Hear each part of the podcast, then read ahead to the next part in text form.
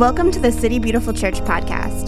Thank you for taking the time to join our family as we strive to live together in heavenly reality. For more great content, visit us online at citybeautiful.ch.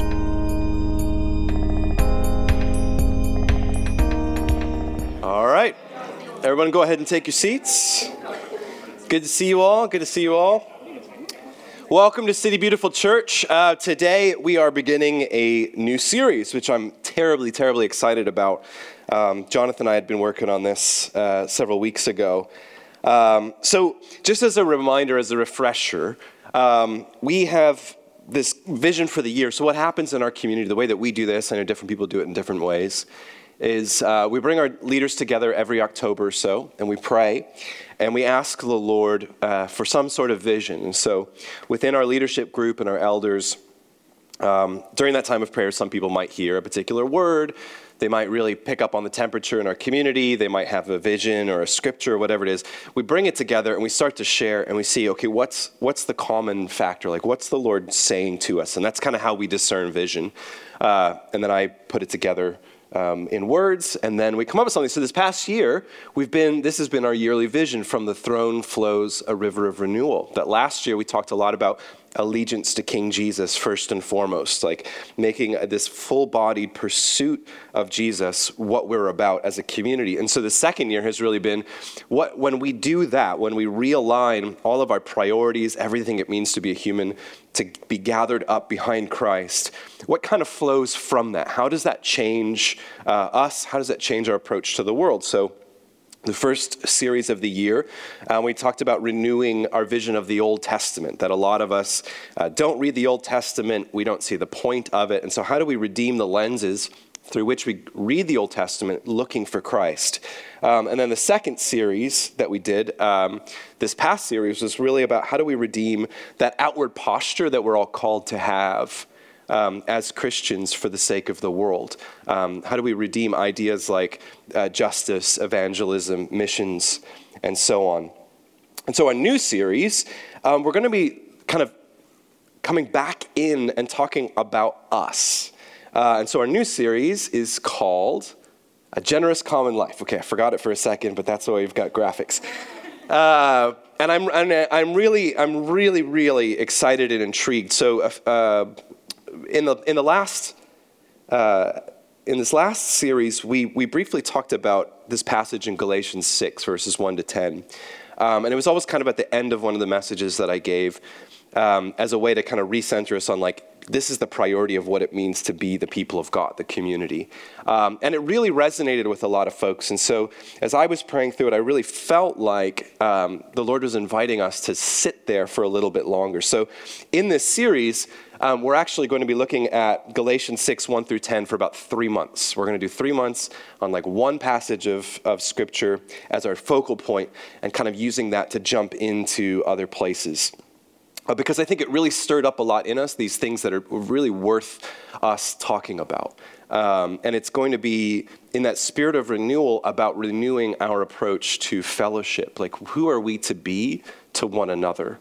Um, because we believe as a community that the way in which we love one another uh, is the best demonstration to the world of what it looks like when God is king. That's why we're here, and that's what God is doing in the church. So I'm going to pray, uh, and today we're just going to kind of have a brief overview of this passage.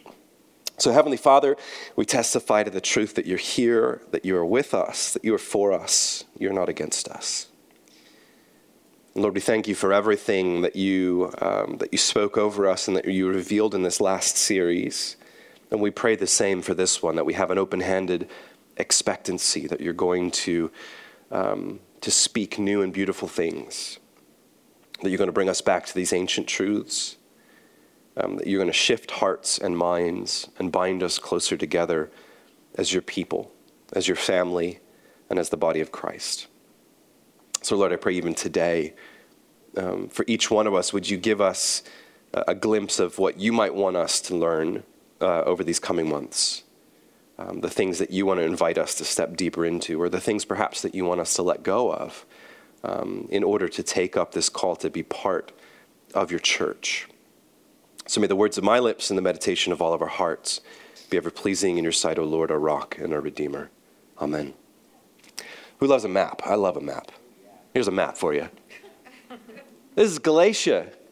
Um, and this is a good map because it's in German, I think. Maybe it's Dutch. I don't know. They're both excellent at making maps, the Germans and the Dutch both. Um, so I always, you know, I think it's really important, especially when we're uh, doing this kind of deep dive on Scripture, that we gather all of the surrounding context for what's happening before we jump into a passage of Scripture. Because I think a lot of times, and especially um, kind of in, in the modern American church, we're, we're kind of we're conditioned to think I open the Bible, I read it, and the first question is, how does this apply to my life? And that's a lot of times where we do damage uh, to the scripture, certainly, but even to ourselves, um, because we're not taking into account everything that's happening around this scripture. And we've said it before that the scriptures um, are not written to us, but they are written for us. Like we're kind of peering in, especially with like the letters of Paul, for example. We're peering in at these con- ongoing conversations in the first church um, that have all of these conversations baked into them that we're not privy to. But we're, we're kind of inclining our ear to hear what's happening there uh, so that we can really begin to see how might that uh, speak into our modern lives today. And it, it's good because it helps us um, to not make the mistake sometimes of automatically asking 21st century questions of first century sacred texts and just expecting there to be this one to one transference. Um, so, the letter to the Galatians, this is Galatia. You can kind of see those three highlighted pieces in the middle um, of what we would now consider Turkey. You can see Ephesus over there on the far uh, west. You can see up in the top there where uh, eventually uh, Constantinople, which is now Istanbul, uh, would be established. So Galatia is kind of this middle piece of uh, what we consider Turkey. So you kind of come up around the, the uh, Mittellandische Meer, or the Mediterranean Sea, as some of you peons would say, into, Galatia, into Turkey, and the Galatians are there. Now, the Galatians are Celtic people. How many of you are of Celtic descent? Probably most of you. So at this point in the, in, in the world, the Celts kind of went, moved from Turkey all the way over to Spain, up into northern Europe, uh, and of course over into the British Isles, where we best know them from. And so Galatia, at this time, in the first century, was a real mix of Celtic people groups um, of Romans, where the empire was constantly expanding from Italy into what we, they would consider the known world. Um, the Greeks, which are just to the left of this area, so there's a lot of Greek influence here, especially in philosophy and trade. Uh, and then Jews that have been kind of moved through the diaspora. There's a lot of uh, Greek speaking Jews in this area. So you've got a, in this community, or these communities, there's a real mix of people groups, of ethnicities, of ways of being in the world, of religions. All of this is kind of mixed up in this. And you can go uh, online, you can see this, perhaps the Bible that you have with you uh, will show you that Paul made several uh, mission trips where he kind of begins uh, his mission in, in Judea, in Jerusalem, and he kind of works his way up through the, the area of Galatia around to Greece and then kind of back. And so he's gone through several times. He's established churches in this area. And a lot of his letters are letters written to churches that he's already established where he's picking up conversations that he probably had with them the first time he was there. Or um, they're you know, kind of writing to him, giving him updates. He's like, okay, here's a few things that we need to address. The letter to the Galatians is fascinating because uh, most all of Paul's letters begin uh, in a very traditional way. They say, you know, to uh, to the brothers and sisters in the city of so and so, like Paul, an apostle of Christ, bids you greetings.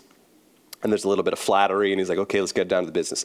That doesn't happen in Galatians, which indicates Paul is already really, really livid uh, with this community because they, um, they just really missed the mark. He just begins to hammer them right from the beginning. So, that in and of itself sets the letter to the Galatians up uh, differently than you might see in some of the others. So, what happened was Paul comes in, he begins to establish these communities in Turkey with these, these mix of peoples, Jews and Greeks and Celts and Romans. Um, he preaches to them the gospel. They're gathering together, they're establishing these new communities. But then these uh, Judaizers or agitators come in behind Paul, and these were Jews that believed that Jesus was the Messiah that was proclaimed, um, but they, they're interacting with some of these communities that aren't entirely Jewish. They're, they're welcoming in Gentiles, and they're saying, oh, well, Paul preached half a gospel to you. Like, yes, Jesus is the Messiah. Yes, of course, there's grace.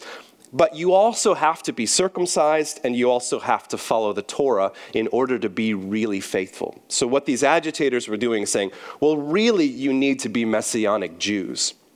And this uh, makes, makes Paul absolutely livid because it begins to run contrary to the message that he's proclaiming about the Messiah.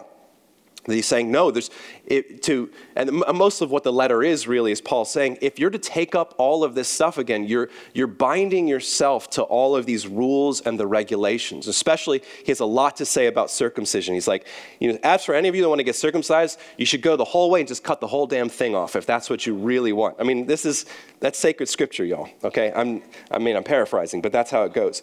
Because he's so passionate about this point. He's like, do you really want. You've been set free. You're in this new relationship with the God revealed in Jesus. Do you really want to be bogged down again by rules and regulations? And so he's really walking a fine line because he says, listen, the Torah, the law, it was good and it was beautiful for two reasons. Number one, it was helping to recondition a broken people, to get us uh, in touch with God, and to help us to live a life worthy of the calling He's given us. But the law was also good because it, it, made us realize how we cannot achieve salvation through the law. And he's kind of working both of those ideas at the same time and saying ultimately, the law set the stage for God to reveal himself through Jesus as the ultimate understanding of what he's really like. And that's the highest thing that we, we are called to. And so when we set our sights lower to saying, oh, but at the end of the day, it really is about circumcision, it really is about following the rules, then we're undoing this radical revelation that we have in Jesus. So, what the connotations of these agitators, especially in the church in Galatia, um, is that the church was very divided about who's following the law and who's not who is behaving themselves and being, being, good little Christian boys and girls, and who are not being good little Christian boys and girls. And it was starting to establish these kind of hierarchical understandings who's in and who's out, who's a better Christian, who's not so good of a Christian. And that's the real passion that Paul is bringing to this letter, and that's why he's so furious. So, like I said, we're going to be looking at one of the very last portions of the, uh, of the letter, and I encourage you this week, perhaps, read all of Galatians in one go. Um, and each week, we're going to read this portion again for three months, just 10 verses. Um, we'll be looking at other scriptures as well, but, and we're going to look at it in different, uh, different translations because I think that's always helpful. Um, but this week, starting in, we're going to be looking at Eugene Peterson's translation in the message because I really, I really love the way that he phrases this. I feel like it um, kind of makes it come alive in a way that for many of us, if we're so used to the way that perhaps like the NIV uh, translates things, we can, we can get a little you know, get a little lost perhaps. And so I think this is really revitalizing. So this is Galatians 6, 1 through 10 in the message. Brothers and sisters, if someone is caught in a sin, you who live by the Spirit should restore that person gently. But watch yourselves, or you also may be tempted. Carry each other's burdens, and in this way you will fulfill the law of Christ. If anyone thinks they are something when they are not, they deceive themselves. Each one should test their own actions. Then they can take pride in themselves alone without comparing themselves to someone else, for each one should carry their own load. Nevertheless, the one who receives instruction in the word should share all good things with their instructor. Do not be deceived. God cannot be mocked. A man reaps what he sows. Whoever sows to please their flesh, from the flesh will reap destruction. Whoever sows to please the Spirit, from the Spirit will reap eternal life. Let us not become weary in doing good, for at the proper time we will reap a harvest if we do not give up. Therefore, as we have opportunity, let us do good to all people, especially to those who belong to the family of believers. So, one of the things that Jonathan and I have been talking about a lot as we were kind of shaping this series is there's a real sense in our community that a lot of you you've chosen in and you've decided to make this home and you've decided to be here for the long term but you're feeling the pressure uh, of what it means to let people in and to be around the same people week in and week out. Um, there's something there's something alluring about that initial contact and with new people and it's kind of exciting and you're you know meeting new people and all that. And then when you're expected to live life alongside of those people that that veneer can tend to fade and all of a sudden you're just stuck with these same people. And that's where a lot of the tension comes from. It's uncomfortable uh, to allow ourselves to be seen it's uncomfortable for us to be expected to step into other people's worlds um, and to be a loving and kind presence to them. And there has been, over this past six months, I'd say, there's been a lot of relational tension in our community.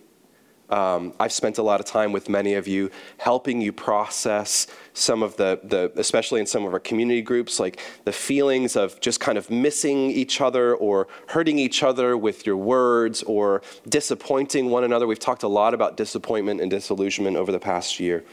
And a lot of times, we're, I think we're wired to look at that kind of engagement and say, wow, we must be failing because there's all this tension in our church like that we must be failing because we don't have exactly all the same doctrinal beliefs and statements, or we must be failing because we get angry at each other, or we must be failing because we don't really know how to work through conflict. And that's oftentimes when we decide, oh, I'm going to go find a better church where everybody obviously is as perfect as me, if not more perfect, and there will be no tension and everything will be rainbows and butterflies.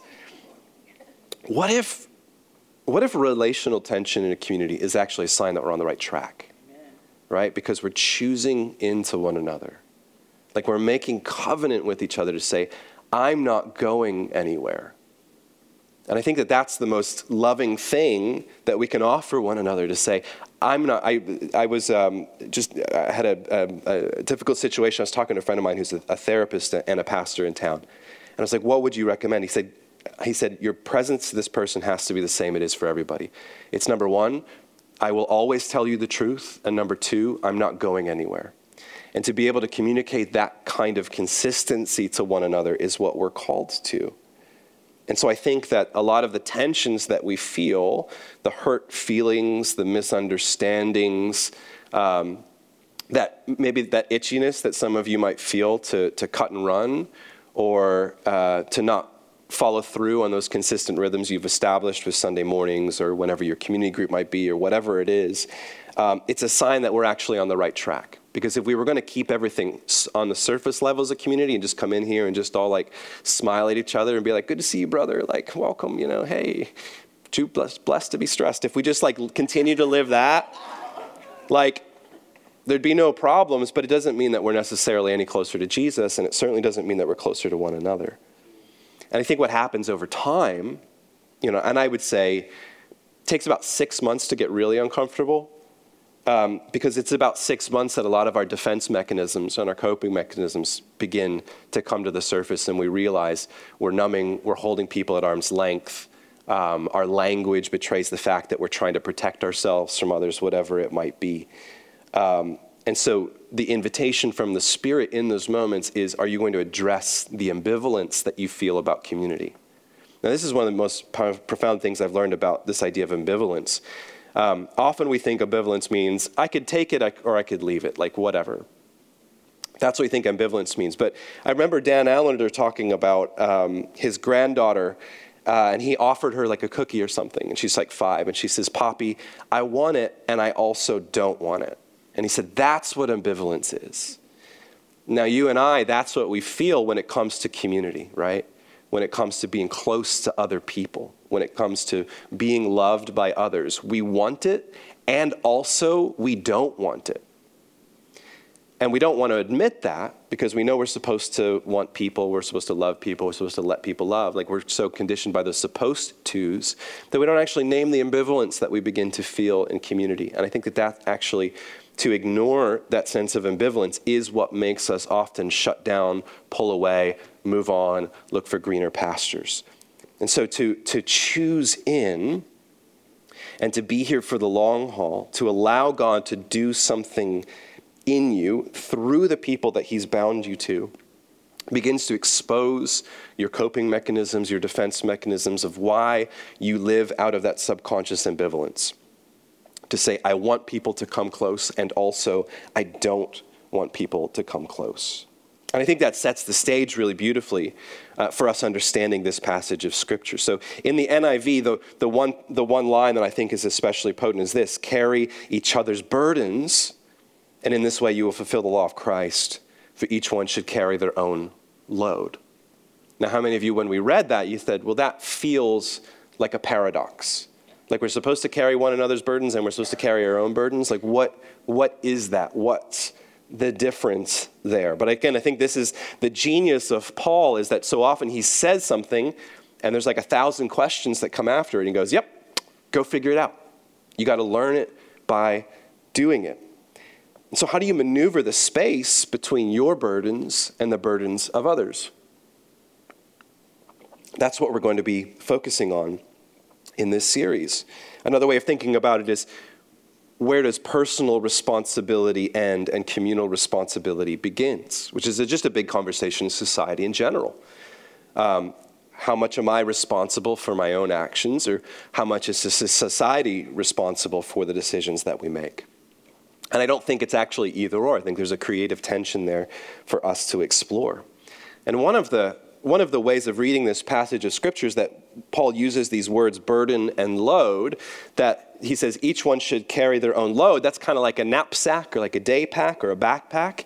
Um, and then burden is a little bit more like, um, you know, uh, one of those like huge, you know, um, storage units that might be like on a, on a, um, on a stretcher or something. If you think about like in the military, you'd have your personal bag, but then you're, you're, you're carrying something that requires at least two soldiers to carry it. So he starts to speak about it in those terms, and I think that helps us parse through what he's really talking about. So I want to take a moment and we're going to talk about what are the differences, like what's in my knapsack and then what is in that shared burden. So let's begin with the backpack.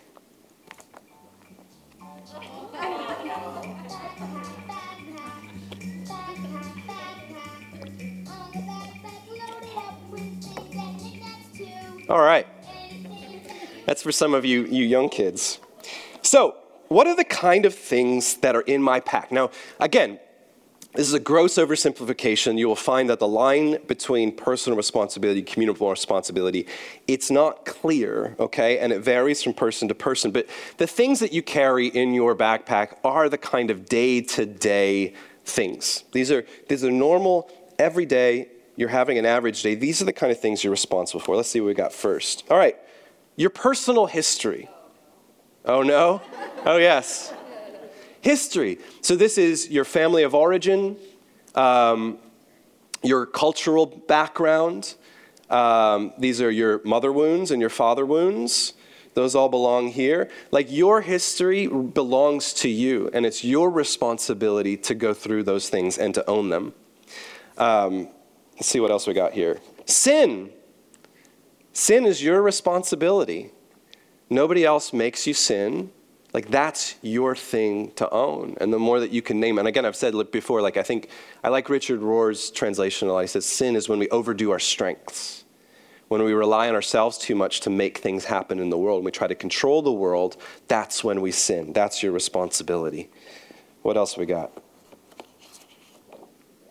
Your personality, your personality, that is your responsibility. The way that you move through the world, the way that you interpret the world, the energy you put back out into the world, um, your energy levels, um, your centers of intelligence, all of those things, that's your responsibility. And again, like I said, I think it was even last week, like Ian Morgan Cron, the Episcopal priest who's an Enneagram teacher, says, your personality is the story that you tell yourself that runs contrary to the story of grace.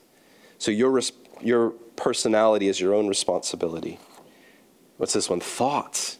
Your thoughts are your responsibility. I like when Paul says in, in another letter, he says, Take every thought captive.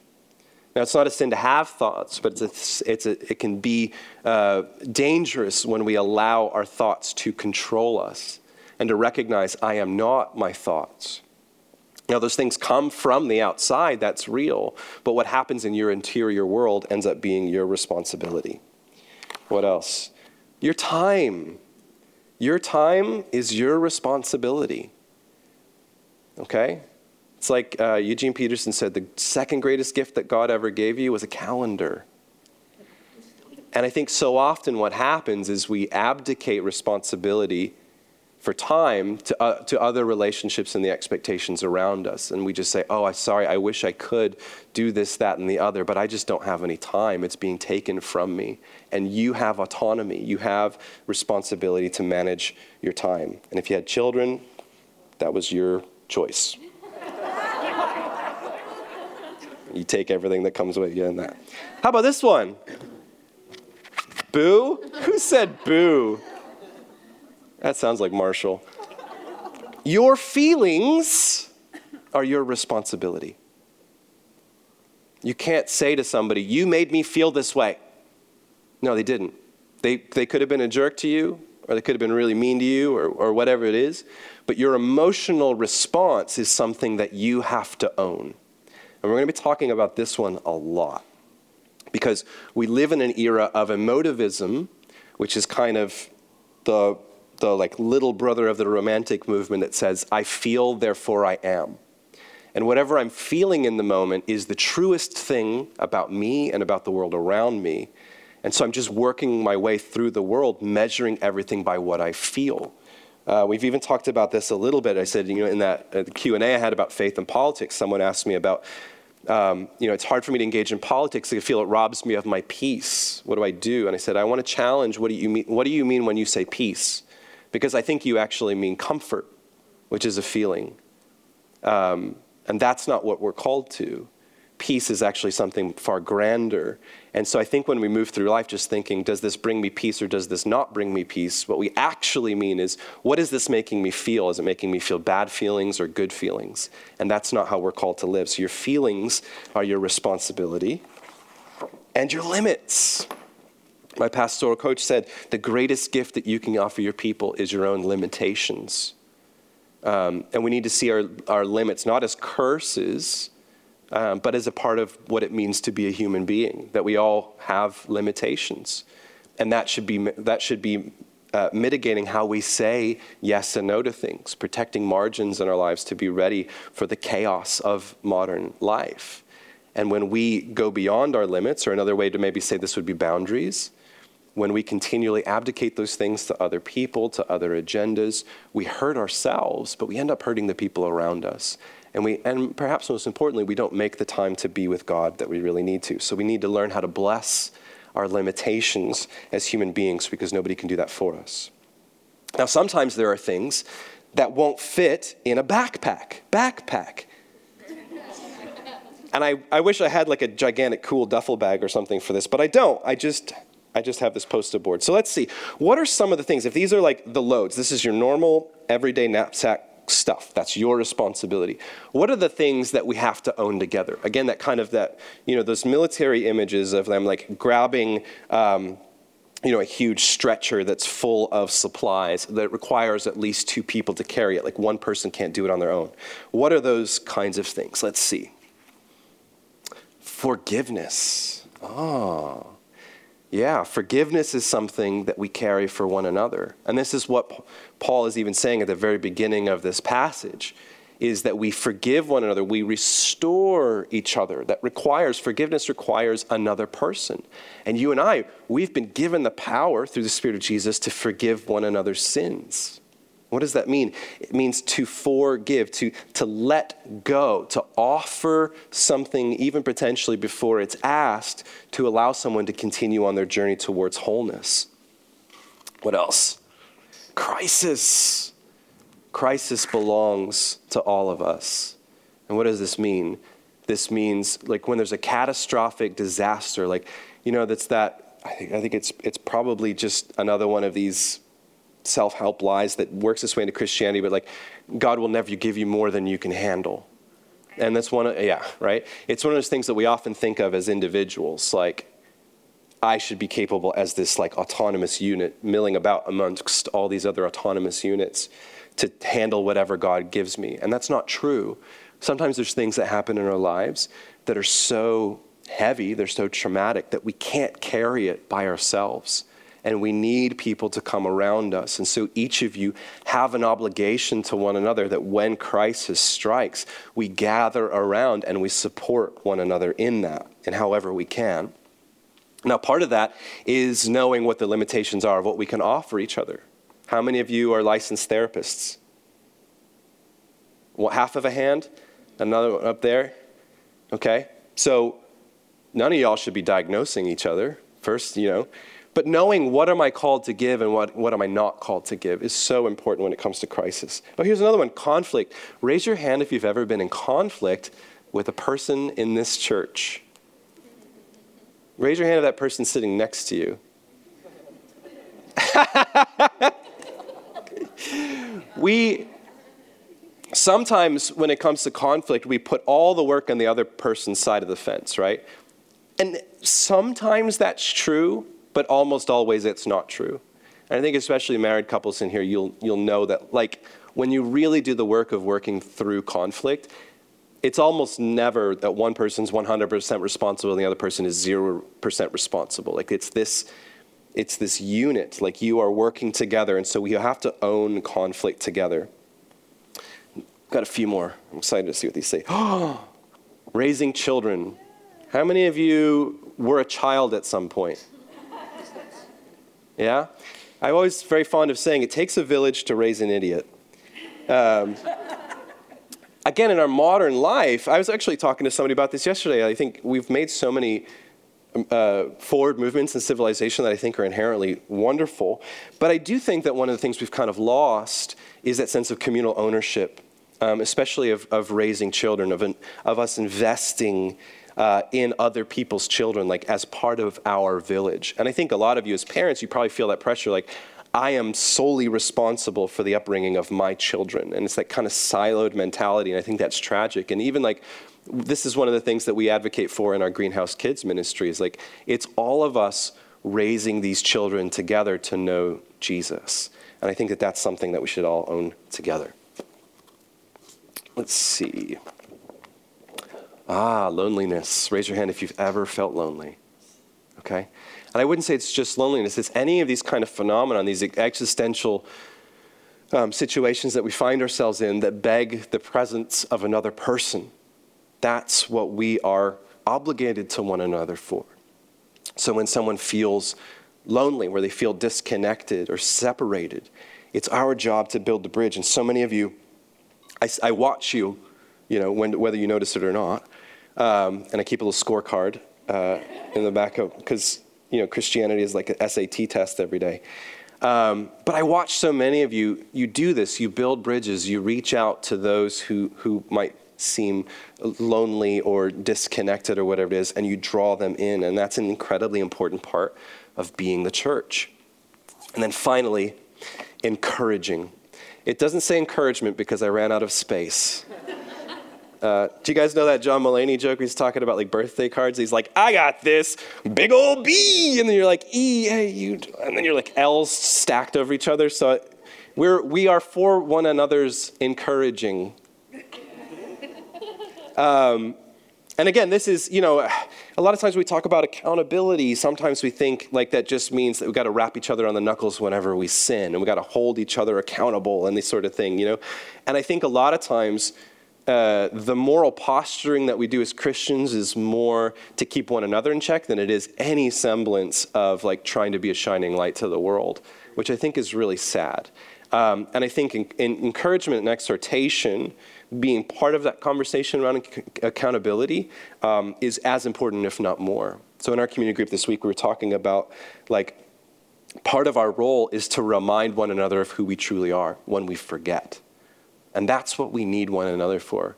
I need you when I forget who I am, when I begin to believe these lies about my identity that I am what I produce or I'm, I'm what I have or I'm what other people say to me. I need you to come alongside of me and say, I'm going to remind you that you are the beloved of God and that is a gift to be received. It is not something that you can earn at all. And so we need that level of encouragement from one another. But we have to remember what is the goal of all of this? Like, what is community for? It's for wholeness. Another way of saying it is for shalom, it's for peace, and that's union with God, and it's union with one another, and it's union within ourselves. That we've all been fractured by this world, and we're looking to repair those breaches. And so maturity can be understood as this journey towards wholeness. And there comes a point in all of us that our maturity means that we help other people mature, we help other people to become whole. So here, there's kind of three main things that we're going to be looking at over the next three months uh, in this. Uh, number one is going to be uh, for us as individuals, like what's in your backpack. Uh, number two, what is it that we own together? And then number three, why do we do this stuff in the first place? So, number one, to be a generous community, we must each take responsibility for our own lives. So, if maturity is that journey toward wholeness, um, immaturity is where we maintain a sense of uh, separateness or brokenness, and we allow that to de- de- define us. A lot of times, I, I, I notice in myself and other people that immaturity is when I blame other people for the things that are actually mine to own. Okay? That's what I think is a really good measure of immaturity. If I'm constantly saying, well, it's somebody else's fault that I am the way that I am. And again, this is not cut and dry. Like we are the products of our environment. Uh, we are the products of our family of origin, of our cultural orientation, whatever it might be. But there comes a place where I'm actually refusing to take account of how those things have affected me um, and how I live day to day, believing certain lies about myself, where I change from a, a very valid pot- potential where I have been victimized to living out of a victimhood mentality, which says, who I really am is a victim. I have been, the, I am the product of all of these people's decisions, and I don't have any sense of ownership for that. And one of the things I find very problematic in the modern era, especially on social media, is this, this pop psychology phenomenon that we see, um, where people are so quick to self diagnose, um, to, to use psychological labels to describe uh, ways that they feel. Um, and there's been, fortunately, a lot of psychologists that have come forth to say this is very problematic when we use some of this terminology. Um, because what happens so often is, first of all, when we self diagnose, we're probably going to get it wrong. I love, I saw this psychologist the other day. She said, she's like, we got to stop labeling everybody narcissist. She said, some people are just a-holes. it's like, that's great. Um, but it, we're, we're so we're, we're all looking for reasons why we are the way that we are and we use very particular words in, that have very particular scenarios in more broad uh, arenas so another example would be when we talk about being triggered or when we talk about something being trauma or when we talk about a group of people being a cult like these words have very very specific clinical meanings and when we misuse psychological words to try to explain who we are, it has several negative connotations. First off, if you cannot accurately name it, you can't actually heal from it. So if you misdiagnose or you misread your own story using some of this psychological language or the language that you find on social media, you might actually be dishonest with your story to a degree that you can't own it and you can't uh, heal from it. Number two, you, it is good. Um, number two, you often uh, will you'll bind yourself to a narrative where you preemptively start looking for things um, that reinforce what you've determined that you believe about yourself. Um, so there's a lot of research going on right now in this regard when we continually tell groups of people, no, this is who you are, and these are the people that are against you, and this is what you've got to be looking for. It actually conditions us to go out into the world more anxious uh, because we're looking for um, examples of places that we're going to be taken advantage of or people that are after us or wherever it might be. Uh, and thirdly, it devalues the stories of people who actually are experiencing those things. And I think that's probably the saddest bit of it all. Um, you know, I, we're, we're in the, like, kind of in this era of deconstruction. There's a lot of language that comes around that. Again, a lot of it is a necessary uh, reality, like things are being revealed. Um, but the amount of people, it worries me the amount of people who talk about uh, spiritual or church abuse. They say, Well, I've been abused by the church. I remember talking to somebody about this. They said, they said Well, I've been abused by the church. I said, What happened? They said, Well, my youth pastor had an affair. I said, Okay, so how were you abused by the church? You were disappointed by church leadership. That's what happened to you, and that's real. But to say you were abused by the church, or even when people say, and I, this always kind of gets my goat when people are like, well, you know, the, the, the American church is XYZ. What do you mean by that? The American church. Do you, are Catholics part of that, or the Orthodox, or black churches, or house churches, or who are you talking about? And it's when we use that general language, we actually hurt the people who genuinely have been abused in spiritual situations. We say, oh no, their story's my story. And it's like, I don't know if that's honest to you, and I don't know if that's honest to them. But ultimately, what happens a lot with the language that we use is we abdicate responsibility for the things that are ours to own in our stories so that we can mature. We define ourselves by those things, and we begin to use them for excuses to not grow rather than reasons that we have for what it looks like for us to mature. And so I found it incredibly important over the years. I use the serenity prayer. One o'clock every day, my phone goes off, and I pray the serenity prayer and it says, Lord, grant me the serenity to accept the things that I cannot control, the courage to change the things that I can, and the wisdom to know the difference. And that's really what that personal responsibility part is. What is mine to do? And what's actually not mine to do? What is outside of my control? And how do I gain the wisdom to be able to discern those things? So, first, we take responsibility for our own lives. Secondly, to be a generous community must, means that we must be ready to carry one another's burdens. Another phenomenon of modern life is that we overprotect ourselves from one another, that we, uh, we silo ourselves. Um, and so, what often happens here is we hold people at arm's length and say, well, that's your problem. Like, that's not my responsibility. Um, friend of mine in Nashville, she's kind of doing the online dating thing, and she'll tell me she'll start talking to someone and they'll like talk about some of their problems, and she'll start to catastrophize.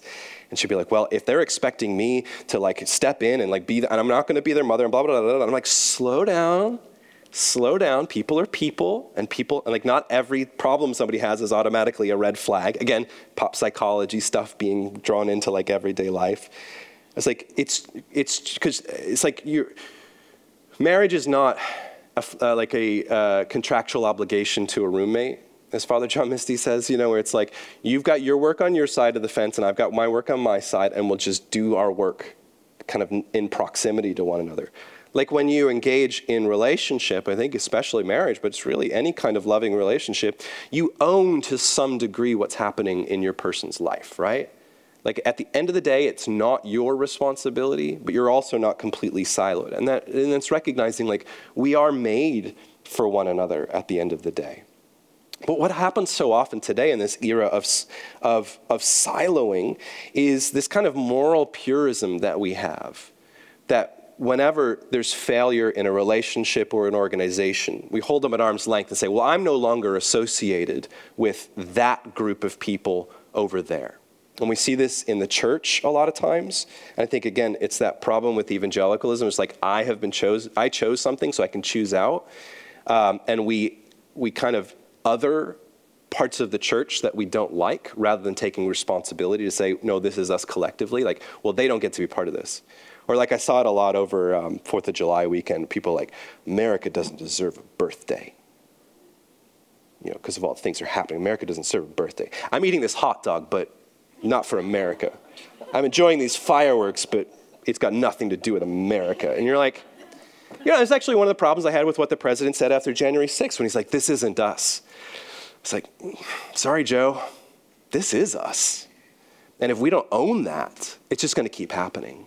And so there's this moral purism where we hold at arm's length people who don't meet our expectations, say, well, we're not associated with those people. And there's this kind of vindictiveness that erases all uh, of the dire need we have for forgiveness and grace. Because we want to float above the fray as if we're better than them, like they don't deserve us to be part of them. I've made several references to him before, but the theologian Miroslav Volf, in his book Exclusion and, and Embrace, is talking about this kind of the shared identity. He says, We are who we are, not because we're separate from the others who are next to us, but because we're both separate and connected, both distinct and related. The boundaries that mark our identities are both barriers and bridges.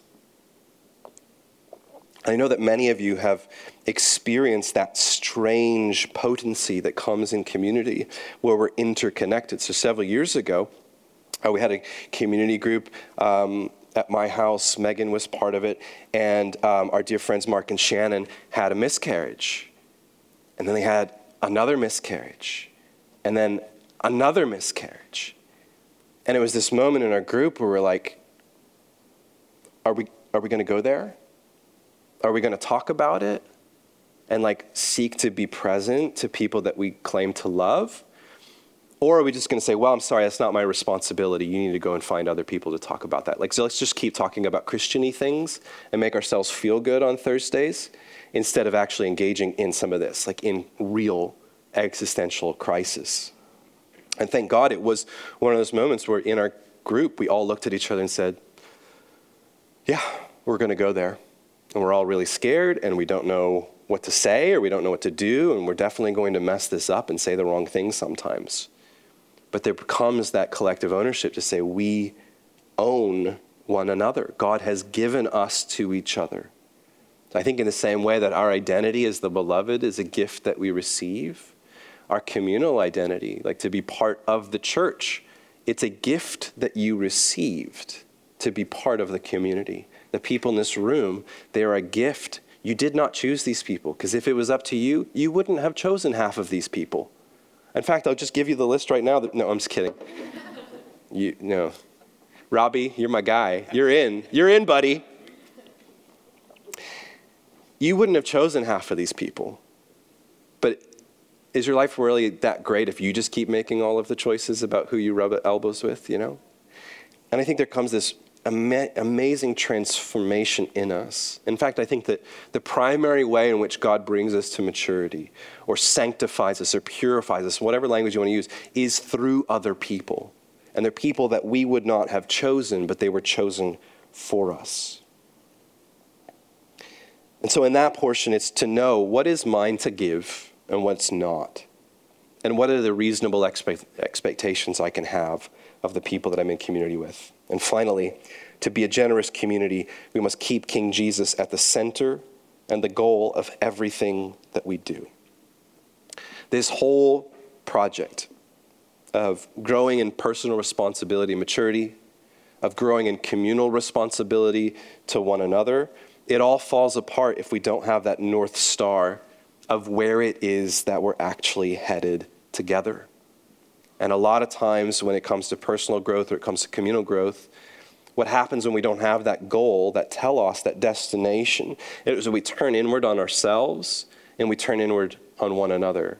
And so self care becomes numbing and community becomes vindictive.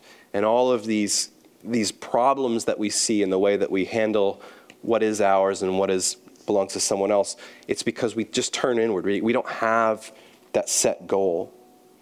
And so we realize what Paul, the profundity of what Paul is saying here. He says, you, You're so you know, adamant about following the law and the rules and getting circumcised in Torah. He says, To fulfill Christ's law is to carry one another's burdens. That is what you're created for, that is what you are designed for.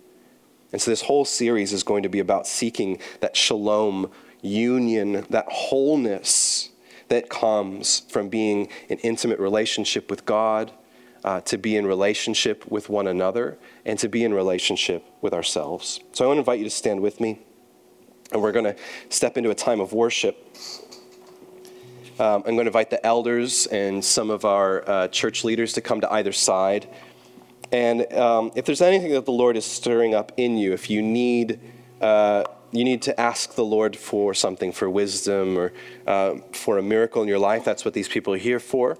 If you just need a blessing, you just need someone to lay hands on you to remind you of who you are. That's what these people are here for as well. But they will be very happy to take you down either hallway um, and, and to lay hands and pray over you. For the rest of you, as we're worshiping, um, I want you to be able to ask the Lord, like, God, give me, give me a map of where, map, Dora the Explorer, that's funny. Um, give me a map of where you want to take me over this next several months. Like, what are some of the things that maybe I've known are in the background that you're bringing to the foreground, saying it's time to really look at this piece, like this part of the load that I've been called to carry, or this part of the communal burden that I'm called to share. And just ask the Lord to begin to speak to you in that regard so that when you come in week after week, your eyes are open and you have this, this expectancy to see God move. And so let's pray. So, Father, again, on the advent of this new series, I pray that you would bless our journey as a community.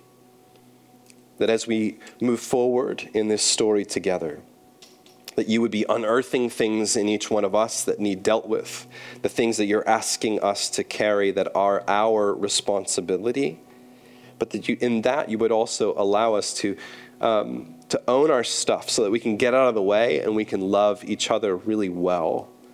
Um, to see all of us raise up in maturity in Christ Jesus.